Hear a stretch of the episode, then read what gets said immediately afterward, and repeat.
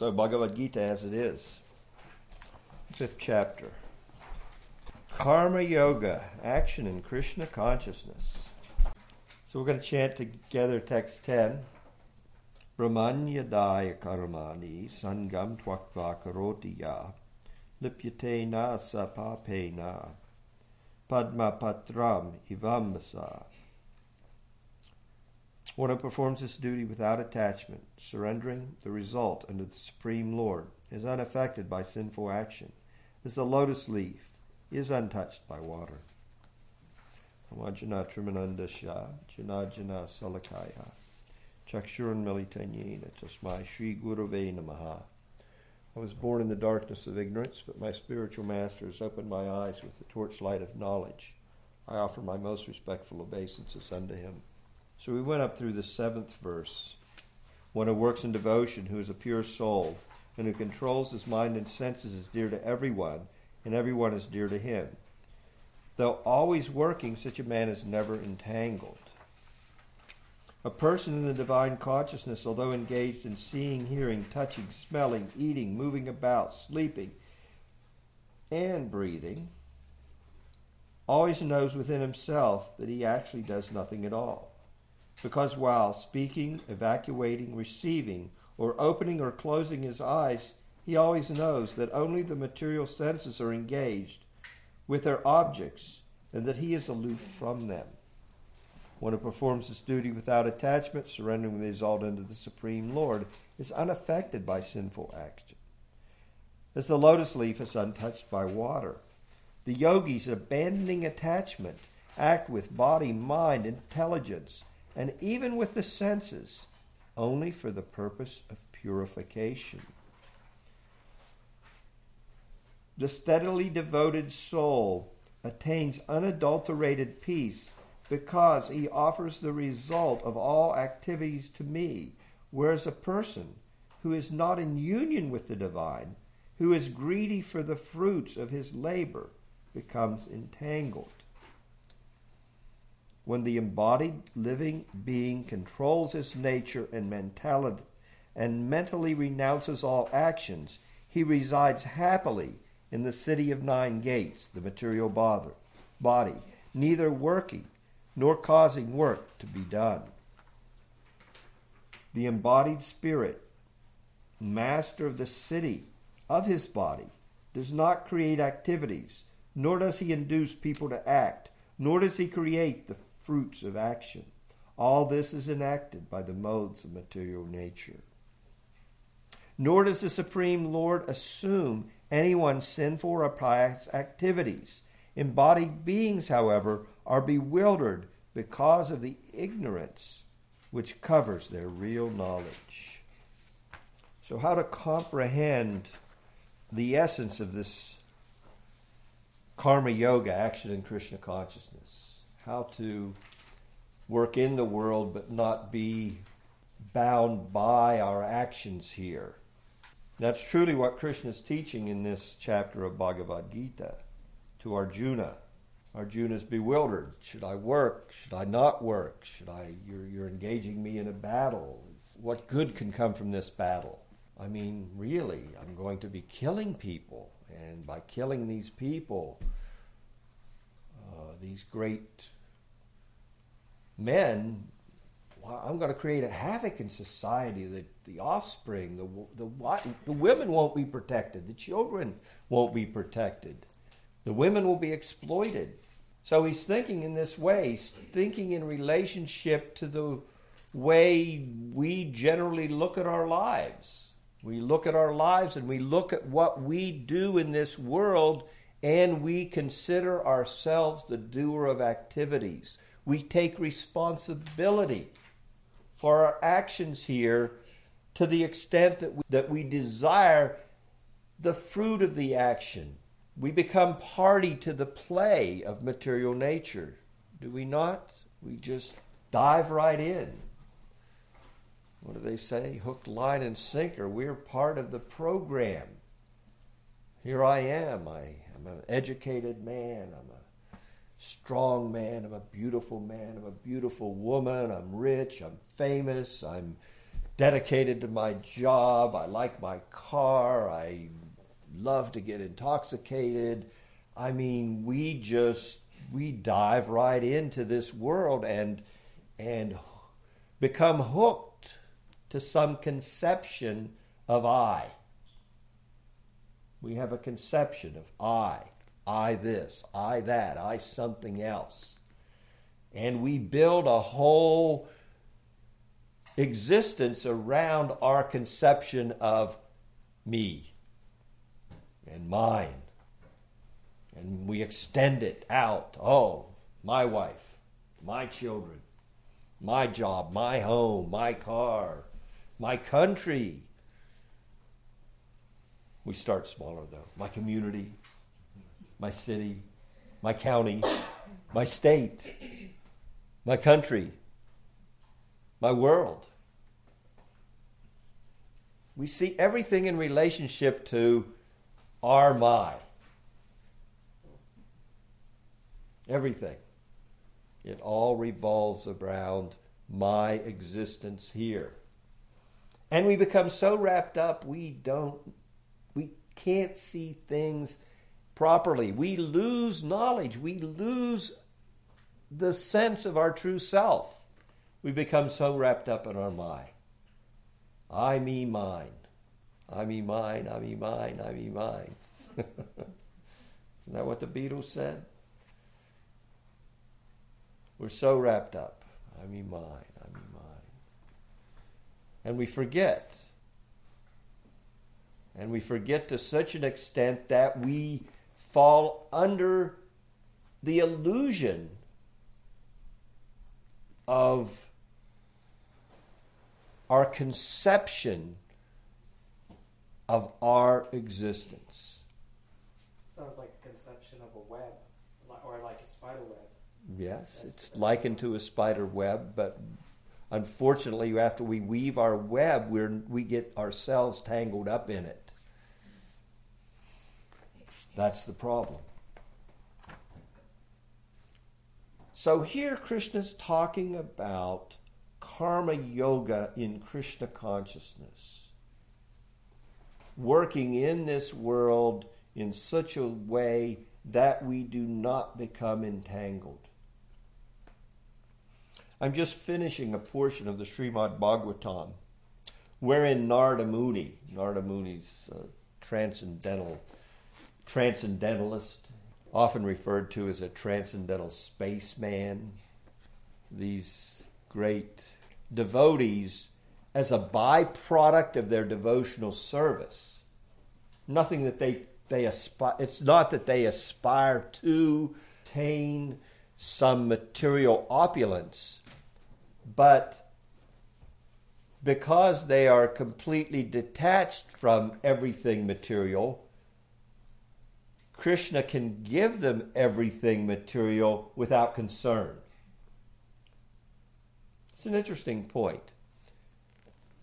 It's explained that the Supreme Lord, when, when someone takes to the process of, of devotional service and wants to purify their existence, the general course of activities for the Lord is not to continue to put on our plate things that will attract us. Sometimes He smashes all of our material desires. Whatever we want, He just casts it asunder. Sometimes He destroys our family life. I mean, He does these things because He's looking out for our best interest. It's not unheard of in our own dealings with our children in trying to raise them properly. If every time I give the keys to the car of the car to my teenager and the next morning the car's got dents in it and the kid's upstairs hung over, reluctant to give the keys again and again. Krishna's like that with his devotee. He takes, takes special interest of course, sometimes we look at that special, special interest and say, oh, why is Krishna doing this to me? I just wanted to be a devotee and my life fell apart. Sometimes your life stays together. Sometimes He gives you all kinds of things. He teaches you in a different way. we're not going to, to box Krishna in. We're going to let him deal with us the way he f- wants to deal with us. But anyway, I, I went a little bit around the corner here. We're talking about Narada Muni. So Narada Muni's a pure devotee. So he's past the point of having any material desire. And the pure devotees, they actually they sing. They they actually have songs they sing that when I when I come to the stage of pure devotional service, all the opulence of material life and all the cities and all the all the everything that was here in the material world stands with folded hands at my beck and call. Even liberation. Oh, let me give you. I don't care for any of it. All I want is to love Krishna. There's nothing, nothing touches that. Narada Muni's referred to as a transcendental spaceman. He has all the yoga siddhis. And he's a great he's you will find him again and again and again throughout the Srimad Bhagavatam, right? Again, so many he made so many devotees himself. And if he doesn't make someone a devotee, when a devotee has some difficulty in their progressive spiritual practice, he comes along and helps them out. If their spiritual master's away doing something else, he'll show up at the door. Oh, let me help you. I can see. So these emissaries are always there coming. So Narada Muni, he was trying to help a king, who a worldly attached king. Uh, Barhisman. So he, he gave him an allegorical story of Puranjan. Sometimes, what do they say? You sometimes when you want to teach the daughter-in-law something, it's easier to teach the to, to, to show the daughter like you can chastise your own daughter, but you don't want to chastise your daughter in law. Sometimes that creates some strife. So you may teach the daughter in law by giving, imparting some instruction to your daughter. Also, sometimes we're we're we, we're so wrapped up in our I me mine that we can't see where we're at we get so, what do they say? We're so wrapped up in the forest, we can't see the trees. We can't see the whole picture. So, Narda, he gives an allegorical story of Puranjan. And he talks about how Puranjan is attached to his wife and his children. And he basically completely out, outlines this king's life for him. And then, after the complete narration of how Puranjan was so attached to his kingdom and so attached to performing religious sacrifices for material advancement in life. It's a symptom of our material existence. We're willing to sacrifice anything for our advancement. So these Vedic sacrifices are there, and you can offer some poor innocent animal for your personal advancement. Uh, and if you are doing them properly and you've em- employed qualified Brahmins, the animal is not truly hurt, but you get the benefit of the sacrifice. So, this king, he was performing all these sacrifices. He was ruling over his kingdom. He was extremely attached to his wife. And his life just passed before his eyes. And all of a sudden, He's at the end of life, and he's back being attacked. His whole city. So this, this whole allegory is given in the Srimad Bhagavatam by Narada Muni to King, you know, Barhisman. And he's talking to him about the attack of, of Jara, old age. Old age attacks us all. And her brother is death. And at the end of life, because he had not utilized his life properly, and because he was so attached to this concept of my kingdom, my wife, and of everything in the world that is one of our primary attachments our family affection, the sense gratification we get from the, the relationship with the other sex. So attached that at the end of life, his consciousness was fixed on the form of his wife, and he became a woman in his next life. Krishna explains that in Bhagavad Gita, doesn't he? There's a verse. It's whatever our consciousness concentrates on at the end of life, to that state we will attain in our next life. Got to be careful what you concentrate at, on through life. We have a little system to counteract that. At least for a couple hours a day, we concentrate on Krishna. Hare Krishna, Hare Krishna, Krishna Krishna. I may not be able to do it 24 hours a day, but a couple hours a day, Hare Krishna, Hare Krishna, Krishna Krishna, Hare Hare, Hare Rama, Hare Rama, Rama Rama, Hare Hare. Oh, my mind's running off. No, come back. If I can just get my mind for a couple hours a day to think of Krishna, then maybe when death comes knocking, that thought will supersede the others. Even if it doesn't, Krishna's there. He knows we've acted sincerely. We've made that our they we've put that as as we read in inner fulfillment. We have that above us. It's always there as our, our ideal. If we can at least make that our ideal and keep that as the primary objective in our life to become what? Krishna conscious. To what? Work for Krishna instead of me. So he told this story, Narda. He related this whole allegory of Puranjan to the king. And it's an interesting section of the Bhagavatam. There's a lot of, I mean, as the whole Bhagavatam is, the more you read these narrations, the more you read these pastimes again and again, more and more is revealed. As we make progress in spiritual life, everything works to our benefit everything works to assist us. Our chanting becomes clearer. Our meditation on the holy no- name becomes more pronounced as we pronounce more clearly. As the thoughts of the mind, we're able to pull the, pull the mind back through practice.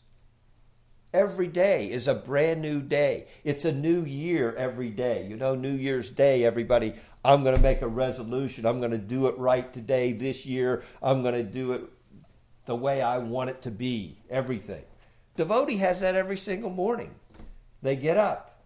Today, I'm going to chant more rounds, more attentively than I ever chanted before. Maybe just once I can chant with full concentration. Maybe tomorrow I can chant twice. Maybe the day after tomorrow, I can chant 16 mantras without the mind going off and doing something somewhere with somebody wanting to do, who knows. Maybe the next round, 32. Next day, 64 mantras. Wow, 108, a whole round of full concentration. What must that be like? A whole round where you're hearing every word and you're praying to Krishna with every breath and every, every syllable that's coming out. Krishna, please, I want to be your pure devotee. Please make me a devotee. Please take me to that higher ideal. Let me have a glimpse of that ideal. What's Lord Chaitanya praying? When will my the hairs on my when will I get so excited about that ideal that my voice becomes choked up? The hairs stand on end. I become stunned. The life airs mix with the elements of the body, and I experience some little taste of spiritual existence, some little experience, little bhava, some little taste of something higher than eating, sleeping, mating, defending, higher than these sensual engagements. Krishna talks of these sensual engagements, doesn't he? A person in the divine consciousness, although engaged in seeing, hearing, touching, smelling, eating, moving about, sleeping, breathing, always knows within himself that he actually does nothing at all. But we are doing something. But we're not doing anything that what? What was the verse we chanted tonight? We're not doing anything that's going to bind us. There's no sin there. The ropes aren't tying us down if we're working under Krishna's direction. In the beginning, working under Krishna's direction is mixed with working under my direction. The I, me, mine is, is kind of, it's there. We've been at it a long time, this I, me, mine stuff. So when the spiritual master comes and he shakes us up and he says, Now, let's make it Krishna. Let's see the truth. Let me give you knowledge. Knowledge is what? Knowledge is none of this consciousness will ever make you happy. It's not going to satisfy you. Let me give you a formula. Simple formula. Make some little changes. These changes will make a profound difference. Set the high ideal there. Keep it in front of you all the time. Reinforce it daily. And in this age, how do we reinforce it daily? In prior ages, they meditated. And then what? Then they engaged in sacrifices. And then they worship the deity. And in this age, what are we directed to do? Chant Hare Krishna. This is our simple program. Chant Hare Krishna. Every day. Some fixed count has to be there, not whimsical. This is for people that are serious. So if we can reach that level of seriousness, then Guru, he comes. He says, okay, let me set you on the right course. Let me clean the slate. Let me give you some firm direction. Let me place that ideal in your heart so that you can aspire for it. In the beginning, a few flickering times a day. Just like a light, you turn it on sometimes. If it's a loose connection, there's some flickering. Can't even see what's in the room because it's not really there. So you have to you have to get it to the point.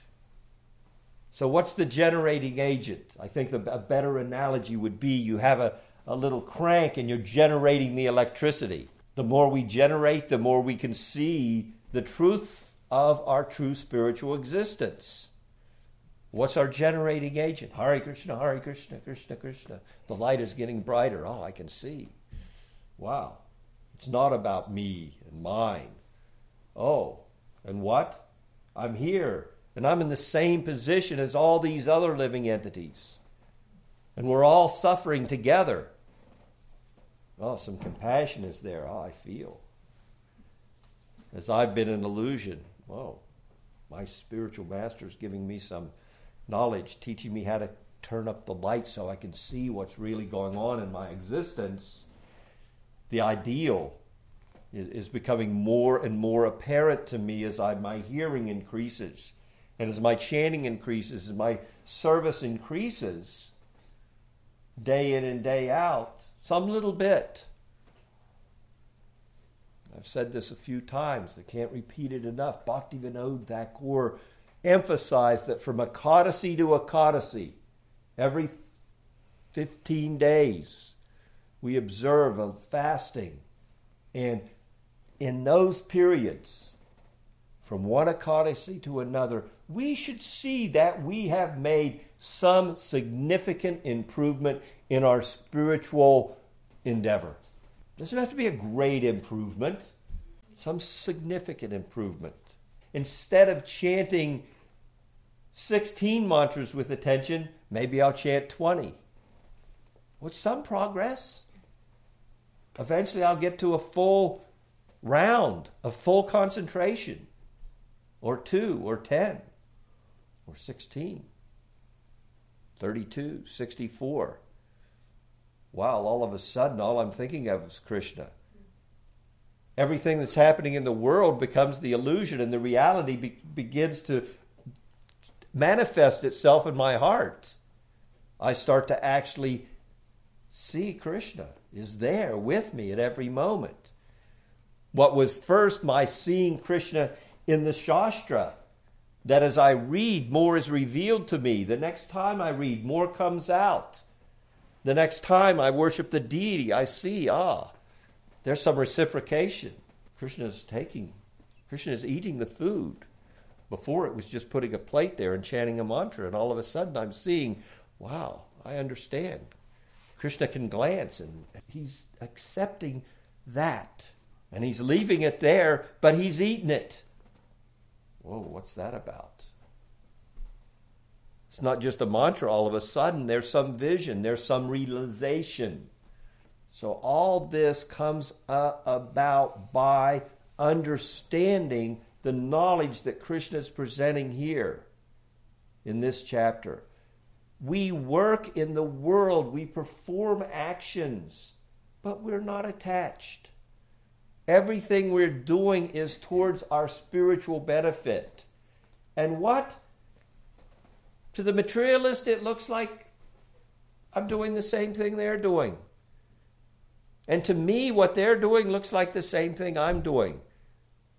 My mind is fixed on Krishna to such an extent, well, where else could anybody else's mind be? That's the level of the Uttama Adhikari. He doesn't make a distinction. He doesn't have to preach to anybody. He sees everybody serving Krishna. It's great for him. What about us? Well, therefore, there's the Madhyama Adhikari. The Madhyama Adhikari, he has compassion. He sees, as I have struggled with material life and now the light is coming on and I can see things as they are, let me tell you how it is. Let me introduce you as I was introduced to the process of self purification. Sometimes even the Uttama Adhikari, he sees everybody serving Krishna, but then this compassion comes and he's he comes down from that platform and he starts to make distinctions. Ah, you're not chanting your rounds. You don't know who Krishna is. You don't have a Bhagavad Gita, let me give you. He makes some distinctions for our benefit. This is a wonderful program. And understanding this karma yoga, this is where it begins. Arjuna thought, in order to attain spiritual life, I don't understand why I shouldn't renounce things. You're telling me to fight a war, to engage in a battle. How can that how can I spiritualize that? How can that be spiritual? That makes no sense at all. You're telling me renunciation is not necessary, that I can engage in activity. It looks like karma to me. Bad karma to me. Killing karma. Neglectful karma. Disrupting society karma. Krishna's there? No. Why?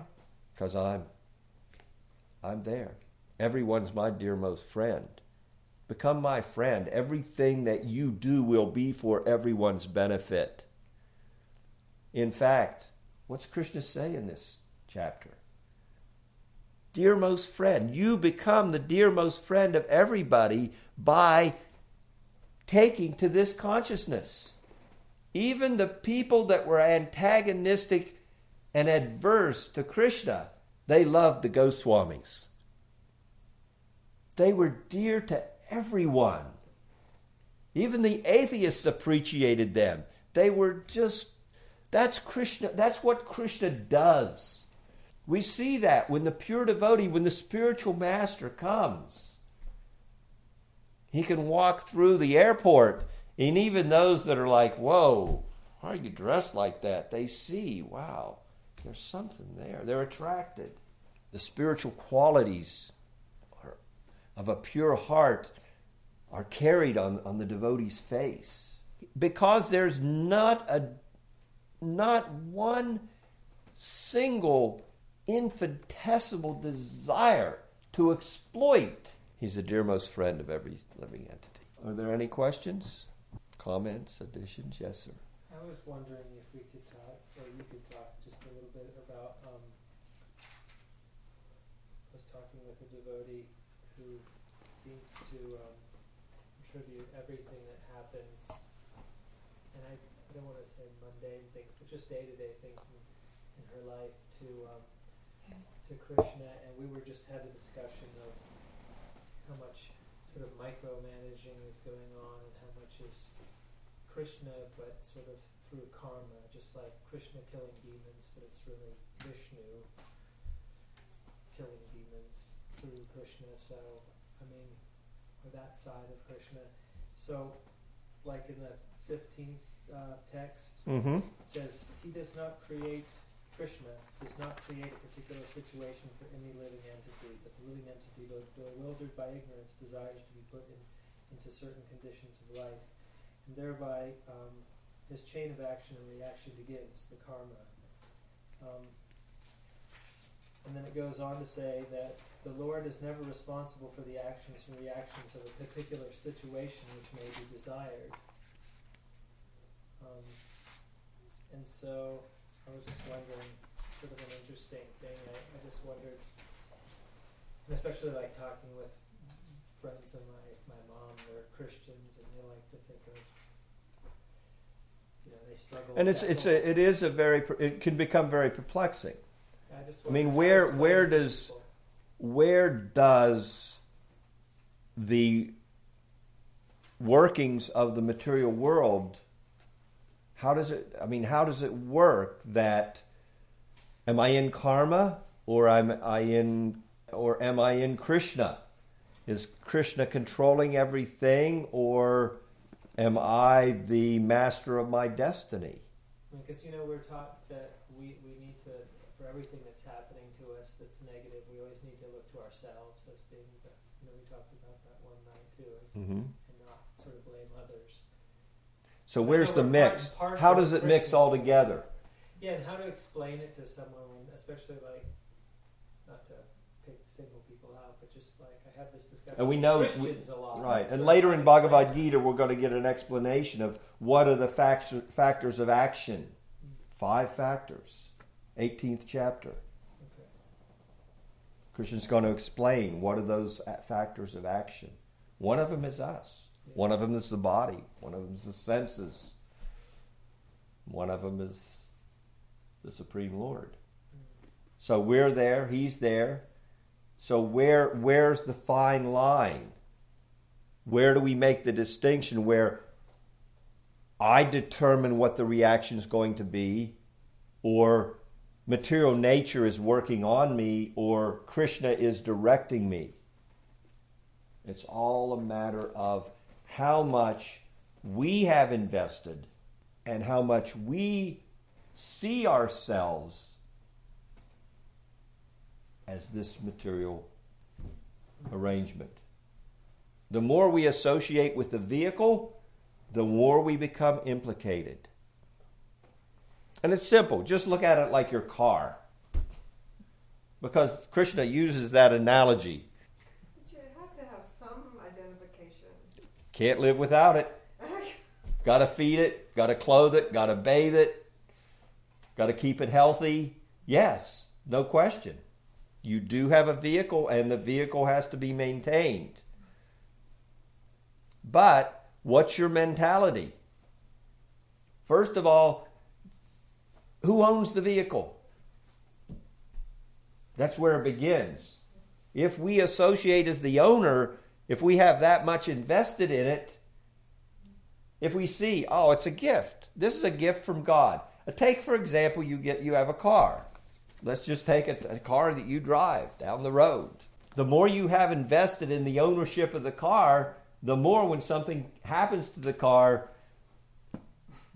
you're upset. So when you have a clunker, you don't care. There you go, rent a wreck. So I have a question.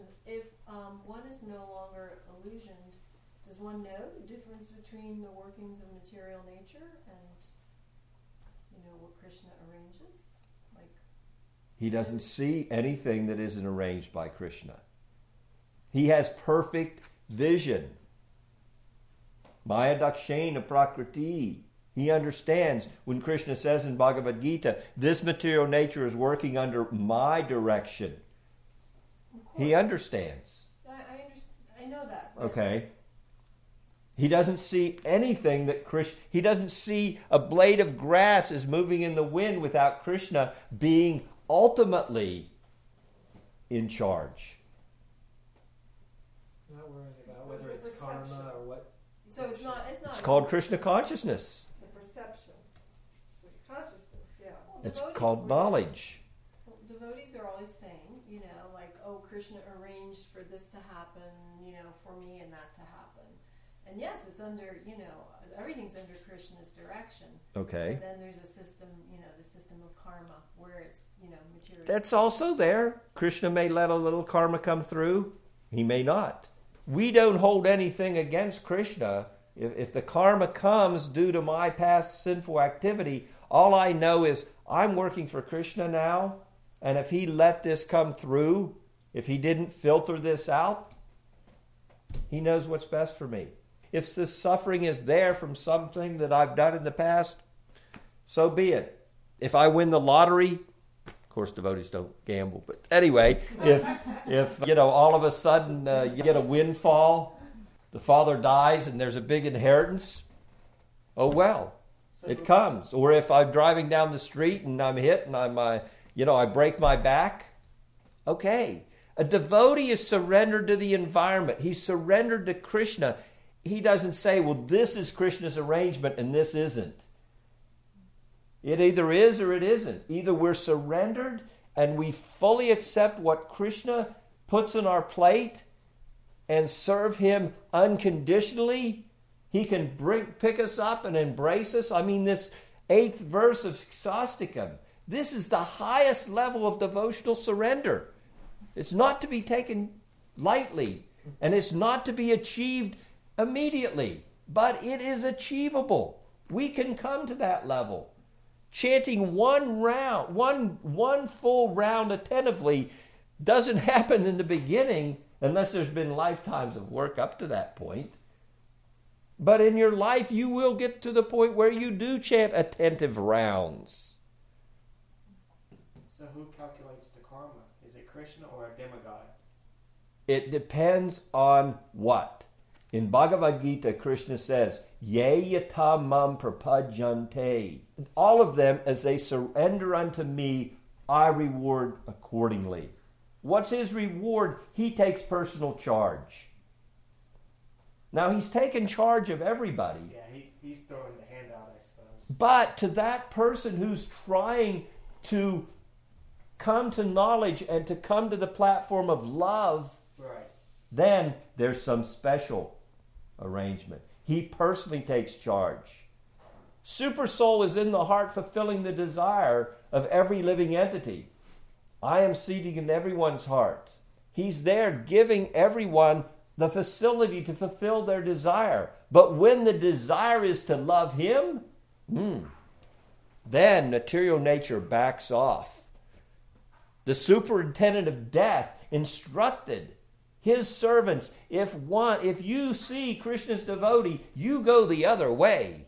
We don't administrate punishment. That's under krishna's charge. You'll read as you study the srimad bhagavatam about ajamil. Ajamil was a devotee. He was doing real good and then all of a sudden well he got sidetracked. And all of a sudden well let me have a nice wife. I see these two people over there having fun in the grove. Uh, let me have that Oh, looks like a nice wife. Let me read. I'll just leave the wife that I was religiously married to because that prostitute really looks.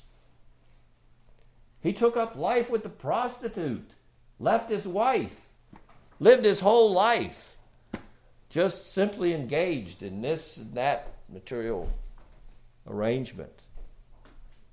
And at the end, at the end, he named one of his children Narayan. And in the beginning of his life, he had worshiped Narayan. At the end of life, he said, Narayan, we're going to take you to the, to the good program.